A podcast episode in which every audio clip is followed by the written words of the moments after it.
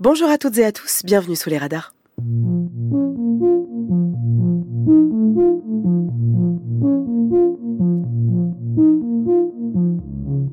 Chaque samedi à midi du citoyen au politique, 30 minutes pour sonder l'époque au gré des récits de notre temps.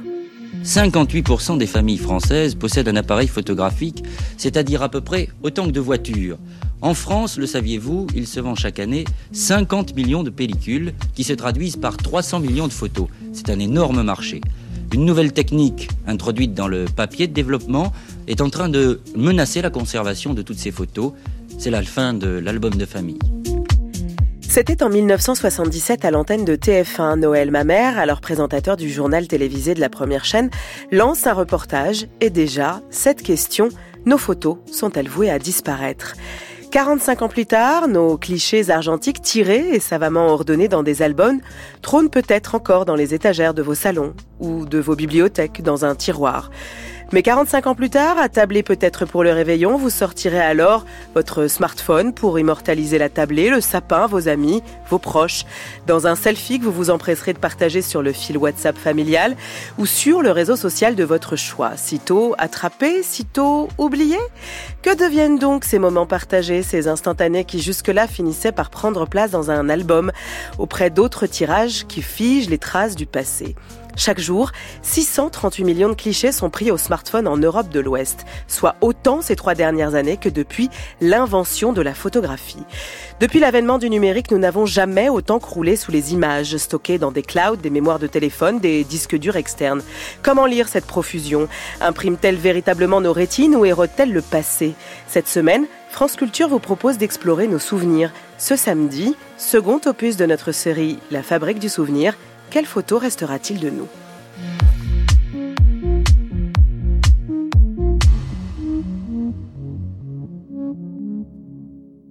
Bonjour André Gunther. Bonjour. Vous êtes maître de conférence en histoire visuelle à l'école des hautes études en sciences sociales. Vous avez signé Pourquoi sourit-on en photographie aux éditions 205. Cela a été publié en novembre 2023 et l'image partagée, c'était aux éditions textuelles en 2015. On entendait Noël Mamère en 1977 nous dire est-ce la fin de nos albums photos? Finalement, cette idée, elle a toujours été au centre des débats oui, c'est c'est une très vieille histoire. C'est très intéressant parce que, en fait, on, bien sûr que la production photographique, jusqu'à très récemment, euh, elle avait une contrepartie matérielle, les photographies sur papier qu'on pouvait ranger dans des albums, etc. Et donc l'idée finalement très très normale est de se dire la mémoire euh, familiale, euh, c'est quelque chose de bien. On, a une, sorte de présupposé muséal. C'est toujours bien de conserver la mémoire de l'histoire familiale. Maintenant, si vous réfléchissez, on a tous une histoire familiale. Euh, la photographie euh, existe depuis 1850, mais mettons si on si on prend les si on met les curseurs à la photographie euh, amateur, à partir de 1890, on, on a le matériel qu'il faut. Ça fait quand même, allez, 150 ans au bas mot. Combien vous avez d'albums de vos grands-parents dans vos armoires, dans vos greniers Et je pose la question à, à, à tous nos auditeurs. Euh, vérifiez. Mm-hmm. Alors, bien sûr, il y en a qui conservent. C'est très rare en réalité, on est bien souvent dans une situation où cette mémoire, elle est un peu encombrante. des, albums de famille de mes grands-parents avec des gens que je connais pas. Écoutez, c'est ce sont ces albums-là qu'on retrouve chez les antiquaires ou, au marché aux puces. il y en a, il y en a peut-être plus que dans nos greniers. Donc, ça fait probablement quand même un moment que la mémoire familiale, euh, elle passe à l'as. Il y a de bonnes raisons pour ça. Et euh, peut-être que la première réponse que je peux vous faire et que je peux faire à Noël ma mère, c'est que on oublie qu'il y a une valeur performative de l'opération photographique. Faire une photographie, au moment où on l'a fait, c'est déjà quelque chose. Il se passe plein de choses.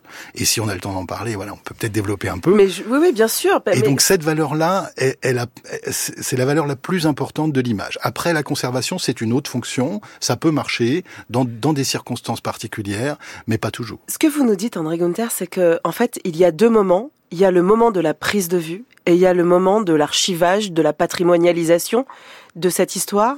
Euh, pourtant, on est quand même dans, un, dans une époque où, je le disais en introduction, on n'a jamais autant produit de photographies. Cette profusion d'images, cette facilité en fait à figer l'instant, est-ce qu'il y a une forme de rupture anthropologique ou est-ce que finalement, il n'y a rien de nouveau sous le soleil?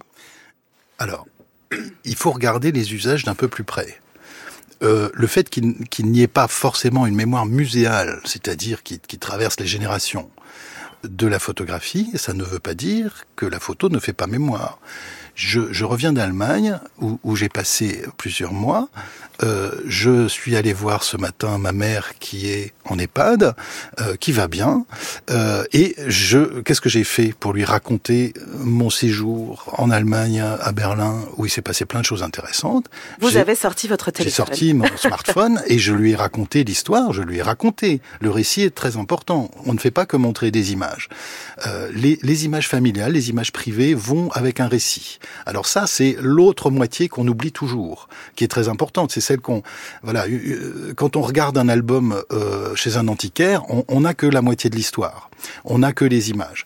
Les, quand, si c'est moi qui ai fait les images, je peux raconter ce qui s'est passé et c'est ce que j'ai fait avec ma maman euh, ce matin. Et donc, vous voyez, c'est une mémoire à deux mois, mais elle a eu toute l'histoire. C'est complètement mémoriel. Et là, euh, le, la fonction qui m'a servi technique, c'est le cloud. On est très nombreux à faire ça aujourd'hui. Le nouvel album, bon, il y a Instagram, ça c'est c'est la version. C'est l'album 2.0. C'est voilà, c'est l'album euh, disons euh, classique euh, trophée. Mais euh, aujourd'hui, les usages que nous avons de nos smartphones, les smartphones servent à prendre des photos, mais ils, ils, ils ce sont les nouveaux albums qui nous servent à raconter notre vie.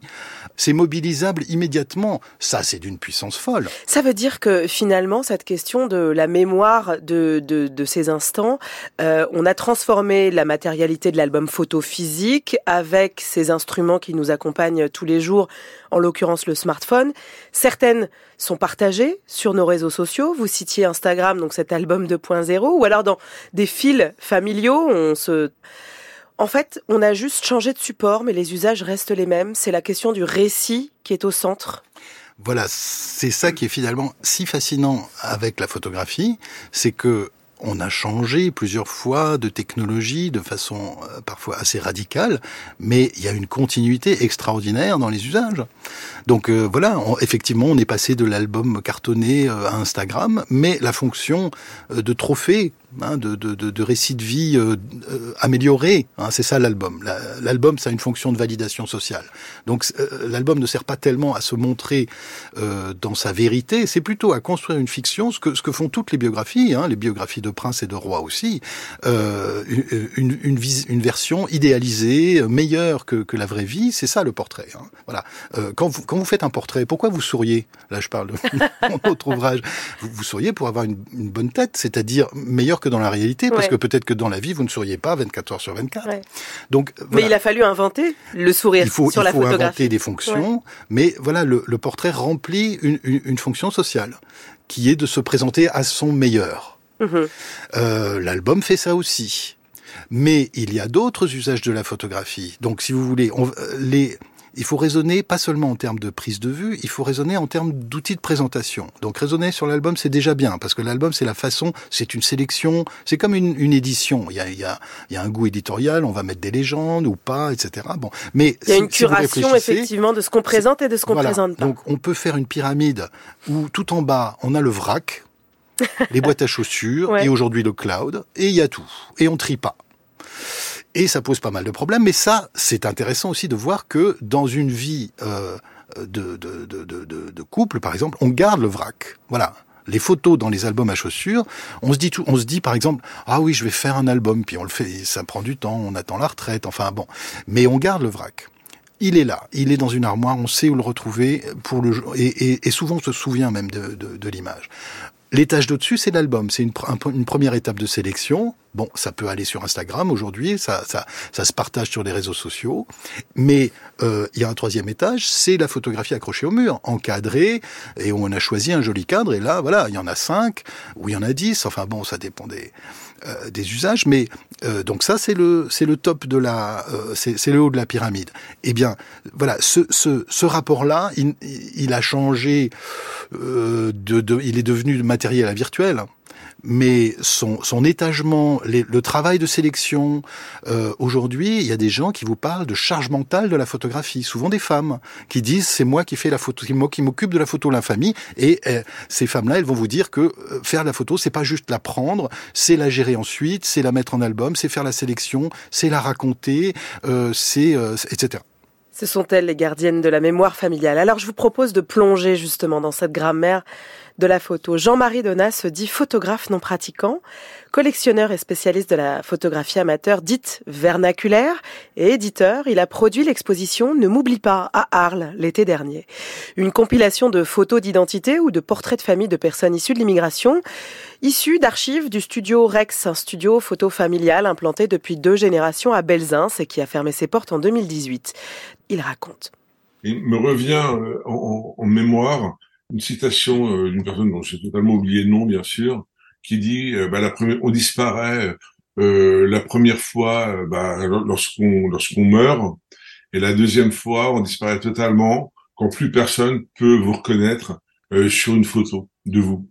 Voilà, ça c'est pour moi c'est évident. Donc les photos avec lesquelles je travaille sont des photos non documentées pour la plupart.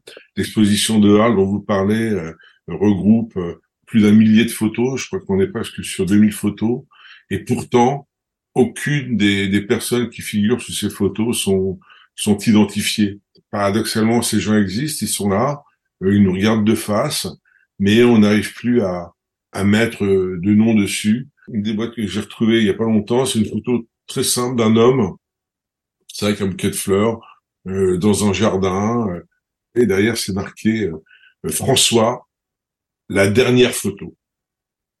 Et voilà, donc j'ai la dernière photo d'un homme qui s'appelle François. Et le travail que je fais à partir de ces photos euh, est un travail de mémoire, mais un travail de mémoire, on va dire, euh, euh global, de mémoire, de mémoire collective. Quand on voit ce qui se passe aujourd'hui, il est bon euh, de se remémorer l'histoire proche, l'histoire ancienne, pour pas commettre des mêmes les mêmes erreurs. Euh, pour moi, ce qui était évident, c'est partir d'une petite histoire d'un studio photo de quartier et pouvoir euh, montrer des visages des immigrés qui arrivent à Marseille au début euh, des années 60. Et avec ce, matériel, ce, ce, cette archive, donner à voir la réalité de ces hommes qui sont partis de chez eux, non pas pour faire du tourisme, loin de là, mais pour nourrir leur famille et faire vivre euh, les gens qui sont restés euh, qui sont restés au pays et en montrant toutes ces euh, toutes ces photos, tous ces portraits. Si vous êtes normalement constitué et un peu d'empathie, bah vous comprenez que c'est des histoires de séparation, de rupture, d'oubli, de d'absence. Et, et, quand on regarde ces photos, c'est des gens qui sont comme vous et moi. La, la photo vernaculaire, la photo d'amateur euh, est, pour moi euh, très intéressante parce que c'est une photo sans filtre. Il n'y a pas l'œil d'un photographe professionnel, d'un artiste qui va opérer. Euh, c'est la photographie du bon père de famille, euh, c'est la photographie du petit photographe de quartier, euh, c'est la photographie foraine. Donc c'est une photo brute de fonderie, comme on dit. Et cette photo m'intéresse parce que, en fin de compte, on y trouve souvent beaucoup d'informations. Un exemple, des femmes qui posent sur le capot euh, de voiture. Donc c'est une double possession, le mari possède et la voiture et la femme, il met ça au même niveau, il fait une photo. Enfin, cette mise en place existe partout, jusqu'à maintenant. L'idée, par exemple, de photographier sa télé. J'ai des photos de, du monde entier avec des personnes qui photographient une émission, un truc, et ils gardent, ils conservent en photo, en photo argentique les photos de télé. Je pense là pour le coup que d'ici quelques années, avec euh, des, des trucs comme euh, l'intelligence artificielle, on ne saura plus euh, ce qui est vrai, ce qui est faux. Donc c'est pour ça que peut-être cette photo vernaculaire sert en tout cas à dire voilà, euh, j'y étais, euh, cette photo existe, ce qu'on voit dessus c'est des personnes réelles, ça s'est passé un moment bien précis que peut-être on a, on, a du mal à identifier hein, ou à documenter, mais en tout cas ça a le mérite d'être réel. André Gunther, Jean-Marie Donat nous dit beaucoup de choses sur bah, justement euh, ces gens qu'il a mis en scène euh, à partir de, ces photos récupérées du studio Rex, donc à Belzins à Marseille, des gens que personne ne raconte et finalement le fait de mettre en scène euh, ces portraits raconte quelque chose de nous. C'est une question de mémoire collective, nous dit-il. C'est aussi ça, l'importance en fait, non pas des albums de famille, mais peut-être plus largement de Qu'est-ce qui mérite d'être raconté Qu'est-ce qui ne mérite pas Qu'est-ce qu'on retient Qu'est-ce qu'on ne retient pas Vous voyez, dans le, dans le cas qu'on vient d'entendre, euh, on a un nouveau récit qui est produit sur des images, qui sont en fait moi je dis recontextualiser. Ces images sont sorties d'un contexte initial et elles sont re-racontées. Et là, on entend un récit très intéressant euh, qui nous parle d'une mémoire collective, euh, d'une histoire euh, qui se voilà qui s'enfonce comme ça dans les dans, dans, dans l'expérience. Mais ça me fait penser, c'est le, le, travail qu'avait proposé le premier qui fait ça, c'est Auguste Sander au début du XXe siècle, entre 1920 et 1930. Sander était un, un photographe de, de, de village, enfin quelqu'un qui passait euh, faire des photos euh, dans, euh, en Allemagne, dans, dans, dans, sa région. Il prenait des photographies privées de telle personne, et de Monsieur Schmitt et de Madame je sais pas qui. et puis il a progressivement un projet né qui va se concrétiser par un album qui va s'appeler Visage du temps Antlis der Zeit.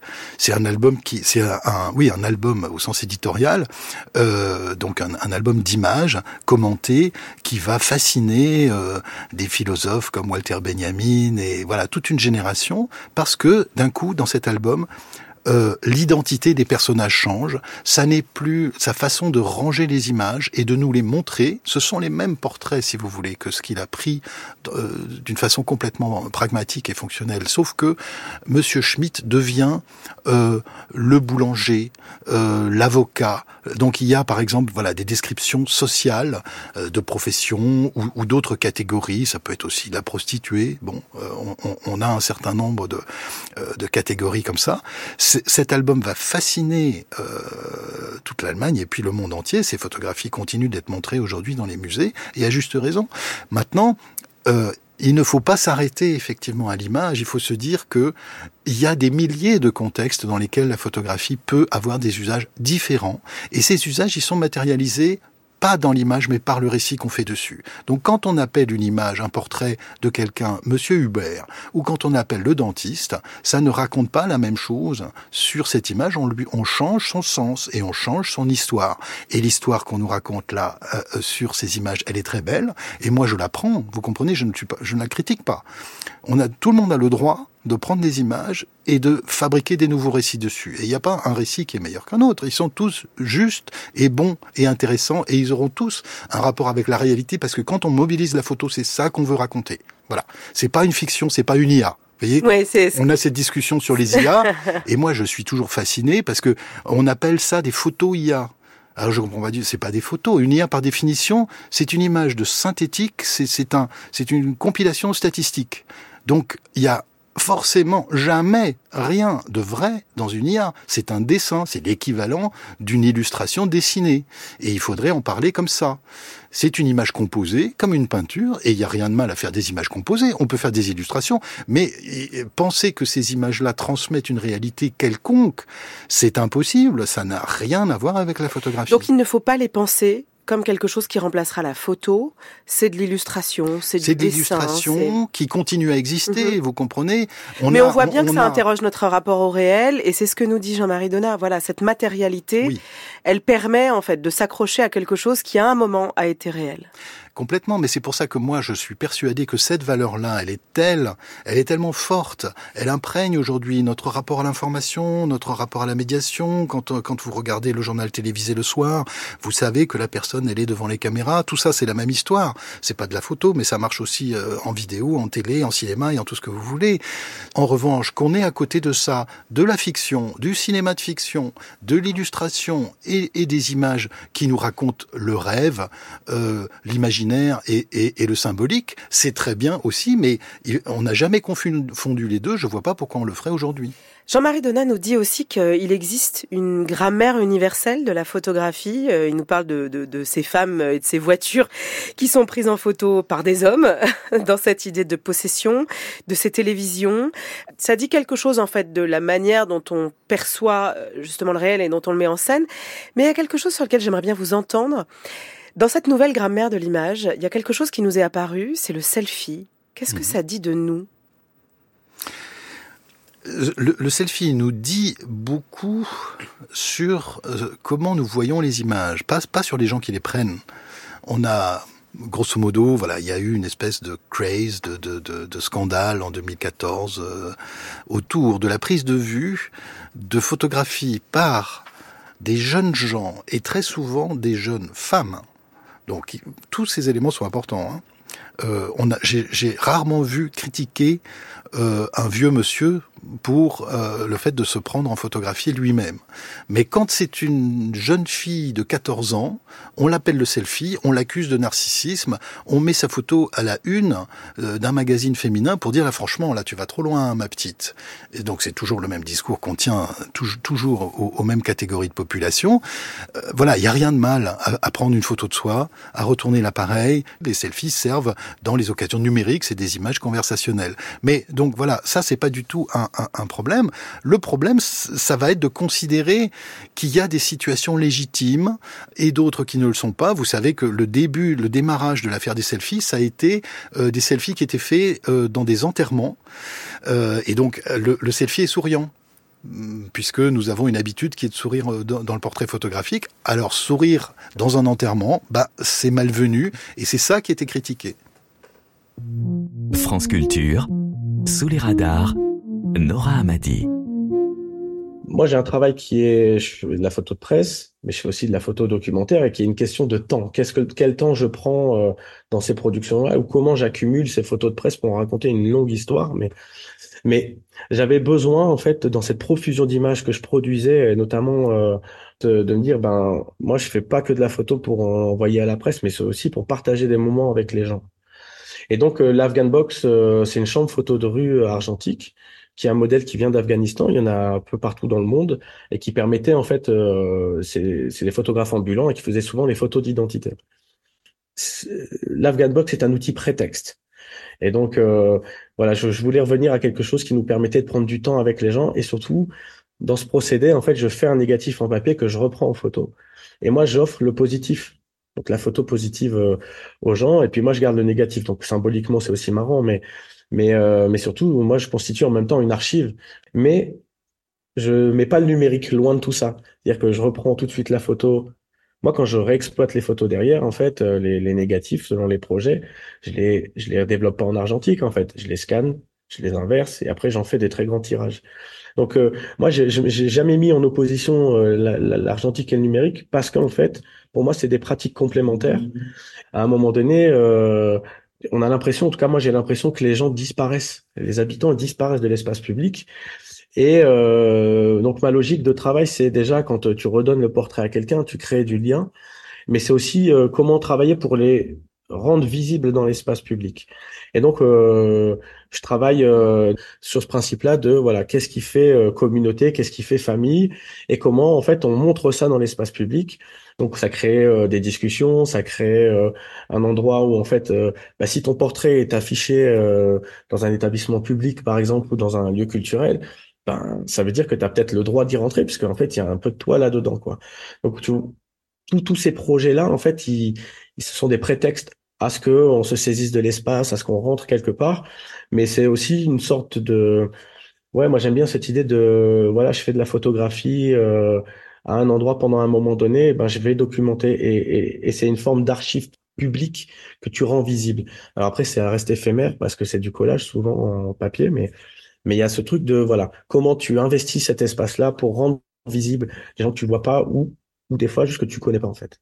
Et donc euh, voilà, les, les, les, souvenirs seront, je pense, transmis d'une autre manière. Mais peut-être, euh, mettons, mettons les institutions face à ces responsabilités-là, en fait, de constituer des archives contemporaines, pas attendre que les gens meurent en disant on va récupérer.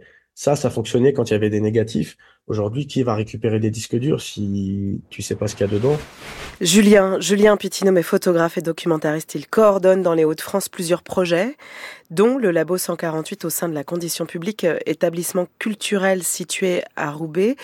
Qu'est-ce que ça dit de la nécessité peut-être de reprendre du temps, de recréer de la hmm. rencontre autour de la photo, dans un monde peut-être qui va définitivement un peu vite? Alors, je dirais il y a trois choses euh, un peu différentes. D'abord, là, on a la réponse à la question du selfie.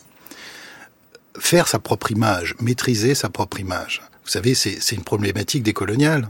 On a ça tout le temps. Euh, les, les tribus natives, c'est mieux quand ils fabriquent eux-mêmes leur propre représentation et leur propre récit. Bon, ça c'est la réponse à la question du selfie. C'est toujours mieux de faire soi-même ces images que de les faire faire par quelqu'un qui va vous imposer un regard.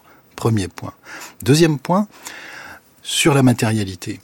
Euh, on a une façon très étrange de parler des images toujours à partir d'un critère technique.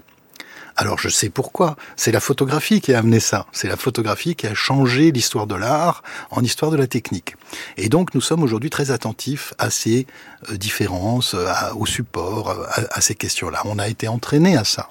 Maintenant, si vous réfléchissez, dans les, mettons-nous dans les années 60, vous allez voir un film au cinéma, un Godard, un grand film, et vous ressortez du cinéma, et qu'est-ce que vous avez? Vous avez rien. Vous avez pas. Il n'y a pas de VHS. Il n'y a pas encore de cinémathèque pour euh, aller voir ces images. Je, connais plein de textes de cinéphiles qui nous racontent à quel point c'était une souffrance de n'avoir que la mémoire. Voir un film était une expérience immatérielle et imaginaire. Ça faisait partie du plaisir de la cinéphilie. Vous voyez que c'est pas lié au numérique. Ce sont il y a des configurations techniques, mais la réponse à ces configurations, elle n'est jamais technique. La réponse, c'est le récit. Euh, tous nos témoins nous, nous, disent la même chose. Je reconstruis une histoire. Et donc, la façon de euh, créer, préserver euh, ou chérir une mémoire, c'est de la re-raconter à partir des images. Et c'est exactement ça que nous faisons quand nous feuilletons un album, avec la personne qui a pris les photos et qui nous dit, là, c'était l'oncle Lucien.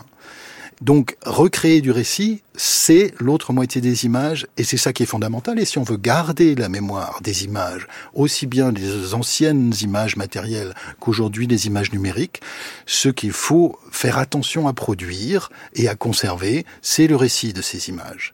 Et je crois que quand euh, je, rencontre plein de gens euh, qui me disent ah oui euh, là mon ordinateur il, il, il, va pas très bien je vais je vais faire une copie parce que j'ai mes photos sur le disque dur. Et donc, ils ont une attention à cette dimension. Donc, ça se traduit d'une façon technique, mais simplement, ce qui sauve les photos, c'est pas le transfert de disque dur, c'est le fait que la personne tient à garder cette mémoire. Ce qui est intéressant, et ce sera ma dernière question, c'est que 28% des moins de 35 ans et un tiers des parents d'enfants de moins de 18 ans impriment encore leurs photos d'une façon ou d'une autre. Euh, le marché de l'impression euh, reste solide. Il représente 400 millions d'euros en croissance de 3% par an. En fait, l'album photo, il est pas mort et cette matérialité, elle résiste. Tout à fait on, la, la, la, photo qui redevient matérielle, c'est le haut de la pyramide. Voilà, c'est la photographie qu'on met au mur. C'est cette image qui a toujours existé, y compris au temps de la peinture, parce qu'elle était déjà au mur du temps de la peinture. Et ben, c'est la même. Comme quoi on se posera encore longtemps ces questions de la mort de notre mémoire avec la photographie. Merci André Gunther. Je rappelle vos livres. Pourquoi sourit-on en photographie? Aux éditions 205 et l'image partagée aux éditions textuelle. Merci. Merci à tous de nous avoir accompagnés cette année. Vous pouvez évidemment réécouter cette émission et toutes les autres sur le site de France Culture et sur l'application Radio France. Rien ne serait possible sans la magnifique équipe qui m'accompagne. Antoine Dulster à la préparation, June Lepeur à la réalisation, à la technique. C'était Élise Le. Très belle fin d'année à tous et toutes.